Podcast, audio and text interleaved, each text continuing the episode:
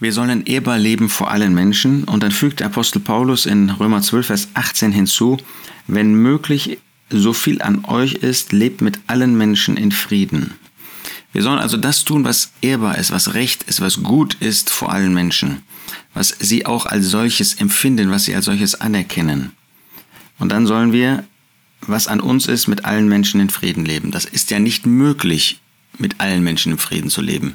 Das ist auch nicht im Blick auf alle Menschen möglich. Es gibt solche, die wollen keinen Frieden. Die haben einfach einen solchen Nerven, dass sie, äh, oder haben solche Nerven, dass sie mit jedem, mit dem sie in Berührung kommen, eigentlich Streit anfangen. Aber was an uns ist, wir könnten mehr tun für Frieden. Wir könnten mehr dafür tun, dass wir mit unseren Nachbarn, mit unseren Arbeitskollegen, mit deinen Studienkollegen, mit deinen Schulkameraden in Frieden lebst und dass du sie nicht provozierst. Ich kann mich noch an meine Schulzeit erinnern, wo ich große Freude hatte, andere zu ärgern, zu provozieren.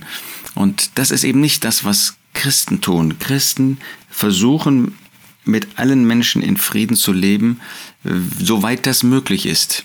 Wir haben auch nicht die Aufgabe, jedem Menschen zu sagen, was er falsch tut.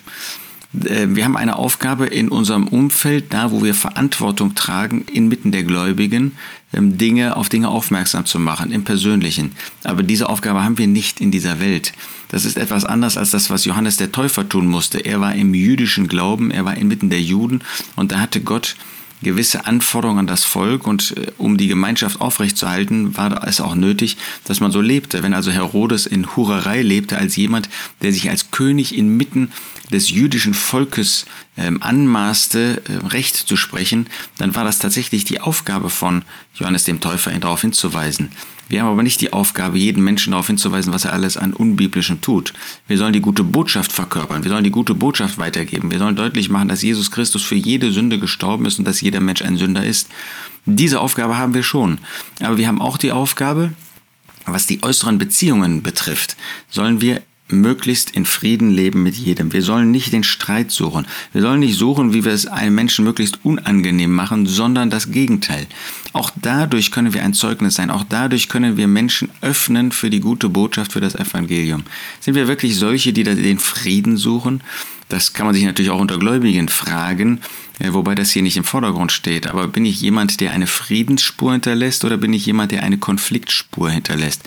Wenn jemand mit mir zu tun hat, hat er dann Sorge, dass er nachher äh, nur im Streit ist oder freut er sich, dass ich den Frieden suche und dass auch da, wo ich vielleicht Dinge anders sehe, wo ich Dinge ähm, nach der Schrift versuche äh, klar und deutlich zu sehen und auch weiter zu sagen, dass es trotzdem in einer Art und Weise ist, die das Wohl meines Bruders, meiner Schwester, die das Gute meines Bruders, meiner Schwester auch sucht.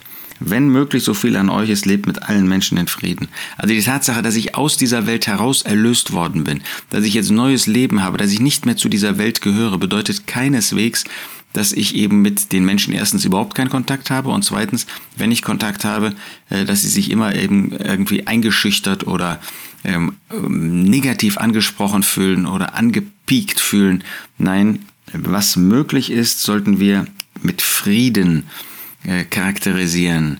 Wie sind unsere Beziehungen zu unseren Mitmenschen? Sind unsere Arbeitskollegen, wenn sie bei uns sind, wohl aufgehoben? Fühlen sie sich wohl? Wissen sie, da ist jemand, mit dem sie umgehen können, der mit ihnen in einer netten, in einer guten, in einer nicht nur gerechten, sondern auch friedvollen Weise umgeht? Lass uns das mehr bedenken.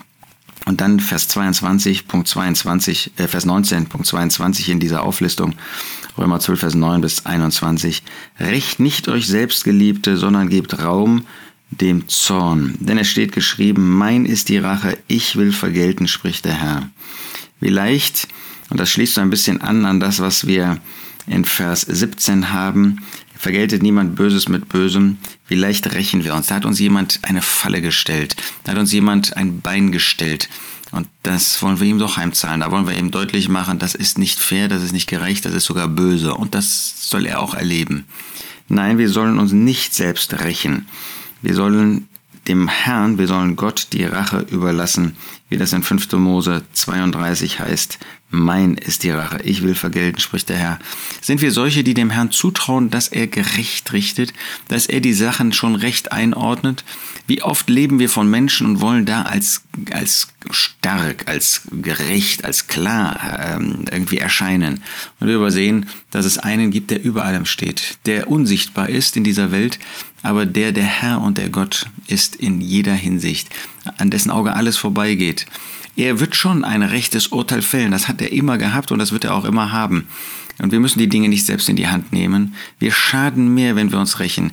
Wir haben eine Möglichkeit ausgelassen, eine Menschenseele gewinnen zu können. Selbst wenn wir das jetzt nicht können, weil sie mir böse gesonnen ist, mag das ja sein, dass es später möglich ist. Und dazu kommt dann in den letzten Versen auch noch ein Hinweis. Lasst uns in dieser Hinsicht zuvorkommend sein. Lasst uns in dieser Hinsicht für solche beten, die uns Böses erweisen und lasst uns nicht rächen.